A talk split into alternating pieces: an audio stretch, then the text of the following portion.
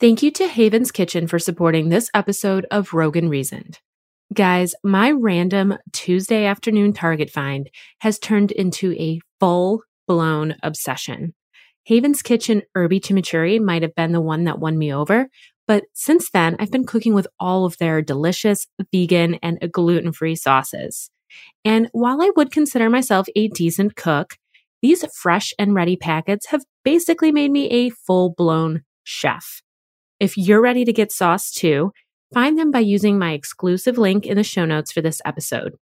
Also, be sure to follow them on Instagram at Haven's Kitchen and check out all of their amazing food inspiration there. Hello, friends. Welcome back to Rogue and Reason. I'm your overtired host, Laura Swan Seekman. Have I been working a lot? Yes. Is that why I'm short on sleep? No. The short answer is I decided to binge watch something on Netflix to an ungodly hour because my brain was kind of wired. And so here we are. I am sleepy, but I enjoy our chats and don't want to leave you hanging just because I'm still not a fully responsible adult at age 34. So here we are recording and talking. Today's podcast topic came to me recently when I was elbows deep in a musty box of old papers. Random, right? Not so much to me. I've spent a lot of time over the past uh, 10 or so months going through belongings. If you're new here, my dad passed away late last fall, and boy, did the man have a lot of stuff. I've found a lot of cool things along the way, but also a lot of things I just needed to straight up throw out. I don't want to miss anything important though. My dad wasn't the most organized of the bunch, so I've literally taken the time to go through everything. And it has been good that I took that approach because I would have missed some important things. One of my dad's adages growing up was never be in a hurry. And I kind of feel the irony of that right now. So the other day, going through that box of papers, I found an old Christmas wish list I wrote out. The fact that I wrote a very detailed list on Christmas themed paper in itself tells me a lot, but it was also what was written on it that struck me. And I'll share a few more details on that one in a bit, but it hit me. I've always been this way. I find myself wondering sometimes how much I've changed. I don't really have friends from childhood that I've remained connected with and I'm lacking in the family memory department now also. So I'm curious if people that knew me when I was, say, 10 would think I'm still the same old Laura and roll their eyes laughingly. You're always around you, so it's hard to see yourself from an outside perspective, right? It seems we are in this constant pursuit for evolution, change, development, growth. We need to be better, take challenges and turn them into opportunity, learn from our mistakes, become better versions of ourselves, or completely reinvent our own wheel. Now, truthfully, these are all things I can get behind most of the time. But I also consider when do we stop chasing change? Or at the very least, start acknowledging the parts of us that we don't have to change.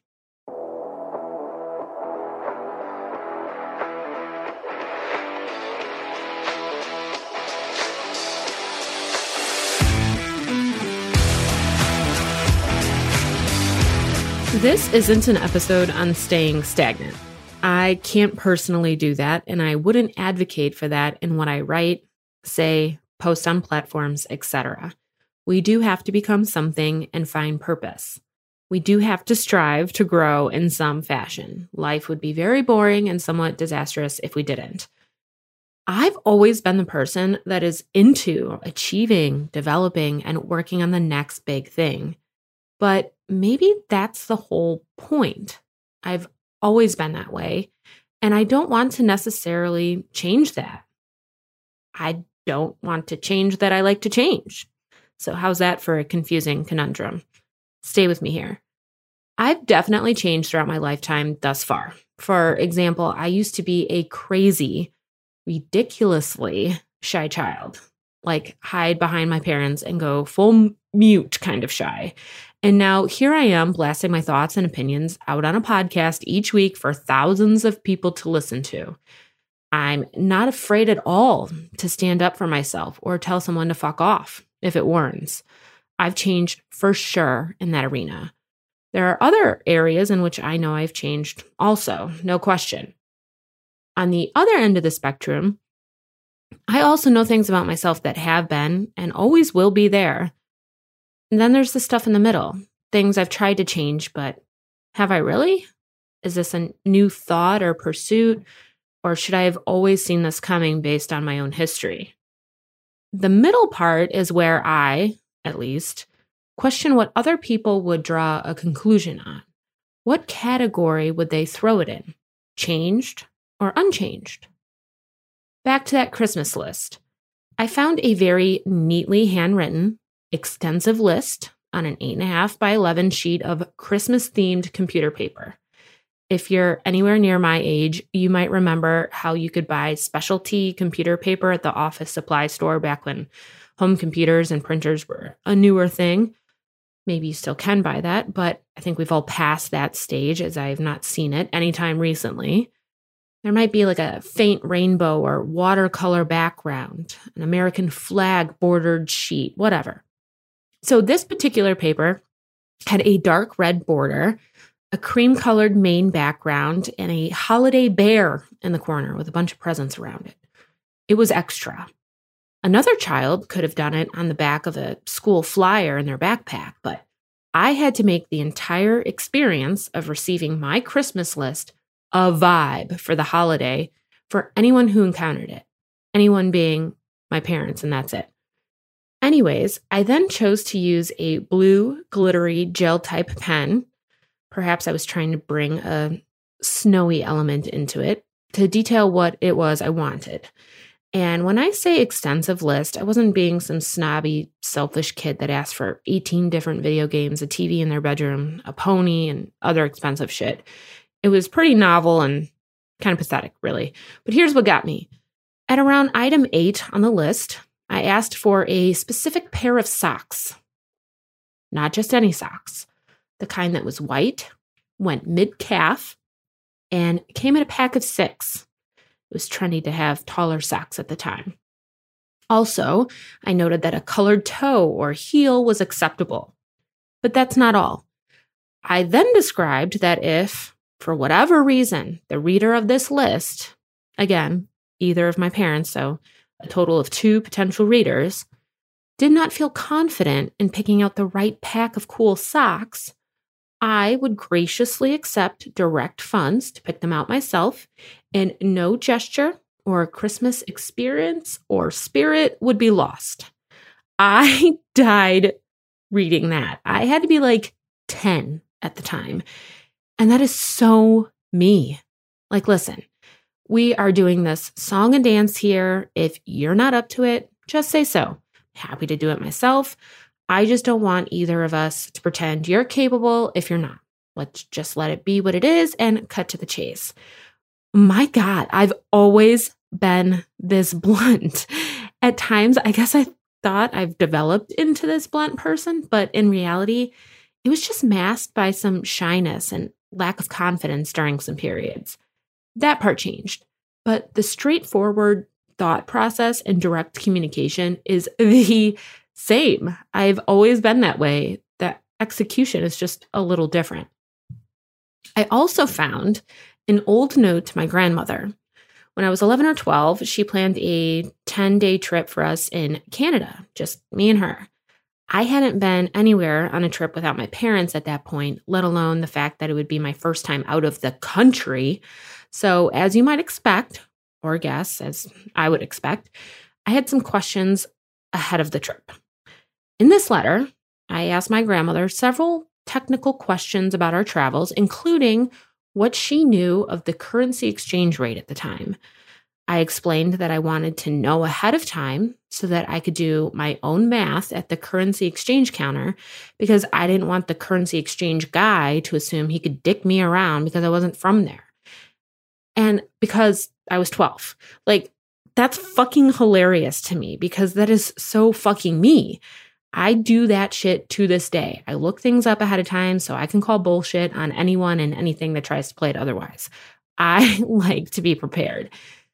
My husband thinks I overcomplicate things for myself, and I'm sure there are some decent nuggets of truth to that. But I've just always been this way, and I like it. Even now, I look up everything ahead of travel. I know the best route to take to the restaurant. I know that they don't accept reservations, so we should plan to go at this specific time if we don't want to wait. I know that if you use the secret code word at the table, they'll bring you a cheese tray. Does it take time and effort for me to know all this? Absolutely. Do I exhaust myself at times? Sure. But deep down, in some sick way, I enjoy doing it. And we have a smooth sailing, flawless fucking trip because of it. And no fucking currency exchange guy is going to pull the wool over my eyes Damn it. Entrepreneurship. I had multiple fake businesses as a child, some starting at the age of like four. Though I've worked for other people for 12 years of my life, here I am now on my own, being an entrepreneur. It was always meant to be this way because it's who I am. Additional support for this episode is brought to you by Verb Energy. In need of a little morning boost or afternoon pick me up? Verb Energy's bite sized bars pack as much caffeine as a shot of espresso, just without the coffee jitters. Actually, they are made with organic green tea and come in flavors like maple blueberry, coconut chai, salted peanut butter, and vanilla latte. And at just 90 calories, we can all continue to try and be our best selves in 2021. Are you in? Snag your 16 bar starter pack and get over 50% off using my exclusive link in the show notes for this episode. Be sure to follow them on Instagram at Verb Energy and show off your favorite flavor in your stories and posts. So, we don't need to continue to go down the rabbit hole of stories regarding young Laura here, but hopefully you're getting my point, and perhaps you don't have old notes and Christmas lists to reflect on and maybe it's best you don't have a ton of shit to sort through like I still do. It's a little stressful, but what if you took a minute to think about all the parts of you that haven't changed? We offer ourselves and each other motivational quips along the way, like, look how far you've come, or see how much you've changed. You sometimes hear people reference a celebrity, maybe in the sense that they've stayed grounded, even though they've become a celebrity or how they are still the same old Joe. But for us everyday folk, I don't think we really say stuff like that. Like, gosh, Sarah, I just wanted to point out that you're still the same old Sarah you've always been, right? Like, wouldn't we almost take that as an insult? Like, fuck off, Amy. You're telling me I've been working 50 hour work weeks and running eight miles most days of the month to stay the fucking same? You don't notice any change? I mean, I think that would make us more fired up. But therein lies my deep thought. We ignore the parts of us that haven't changed. Why? We give accolades and talk time to the parts of us that are different, but not the parts that aren't. Shouldn't some of those be celebrated too? Some can be negative. I mean, some parts might need growth and change, but not all change is good either. You can change for the worse also. Now, I don't have this all figured out. This is a recent thought process of mine, so I'm still digging into it as well. I don't necessarily have some four point strategy for you like I did in last week's episode. That is something I feel I've gotten down more consistently and can share some direction on. This, not so much, but I really feel like it's worth talking about. These are the benefits I see from looking back and acknowledging how we are still the same. A, we reconnect with ourselves. It's nice to get an outside perspective and have someone else throw their two cents in. It makes us feel seen. But no one knows you better than you do. There is intrinsic value there, motivation and affirmation that comes from you alone acknowledging what has stayed the same and how you've always been you. I mean, it's kind of like seeing an old friend, also. The child, the teenager, the college student we haven't seen in a while.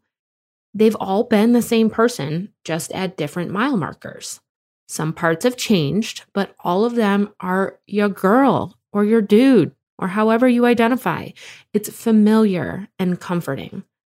And in revisiting who we've always been, we might not feel so lost.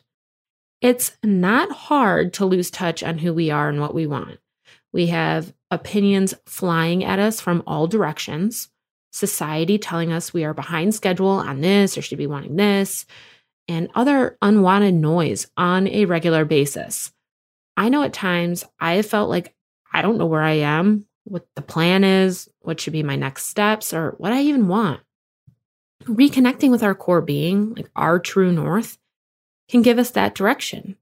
Perhaps the right path, strategy, needs, and wants can be clarified more easily if we just revisit who we've always been. The answers might be sitting there waiting to be called upon. We just have to take the time to visit them and acknowledge them. Again, I do believe that change and growth, generally speaking, is necessary. Otherwise, we'd all be walking around in diapers, crying about a barely there boo boo still. Some of us have had shit behaviors to correct, and change has catapulted accomplishments that maybe have helped a lot of people. I personally am still choosing to be the overachiever that strives to develop, grow, and seek. It gives me purpose and variety. I want to tell some crazy, interesting stories when I'm old and gray and feel like a stronger person for all of it. But after seeing some of my childhood items, I think I'm also going to take a little more time to appreciate who I've always been and how I've actually stayed the same seeing my personality and some of my literal stuff at different ages has not only given me a good laugh, but it's also been a reminder that I can kind of be my own consistency in the chaos of life. And there are parts of me that have always been good enough the way they are, not in a sappy, like motivational quote sense. You're perfect just the way you are, shit. No one's perfect. But literally, some things were built in me just to be as they are. Always have been, always will be. So maybe this week you might take a few minutes to notice some of the things about you that have always been the same and celebrate them for once, just as much as you would celebrate something you've changed. Just see where that takes you. And since I'm kind of just talking this out for the first time, I would be more than down to hear your thoughts on it, your perspective, and what you see as a benefit from doing all that. Maybe you find a downfall in my perspective. I don't know. But shoot me an email, a DM, tag me in your post or story at Rogue Reason Podcast and at Laura Swan Seekman on Instagram and let me know. Normally, this is the part where I tell you I'll be back next week with a brand new episode of Rogue and Reason, but I won't. I'm taking a week off and I'll be back in two weeks with you all. My family and I are gathering for a much deserved and long awaited memorial service for my dad, and I want to soak up all that it is as it's sort of a close on a very, very long year. So if you're dying to hear my voice, unlikely, but if you are, you can catch up on some episodes you might have missed or revisit one of your favorites, and we will reconnect in a couple weeks. Talk then. To learn more about me, your host, and the Rogue and Reason podcast, visit www.lauraswanseekman.com slash podcast and follow along on Instagram at Rogue Reason Podcast.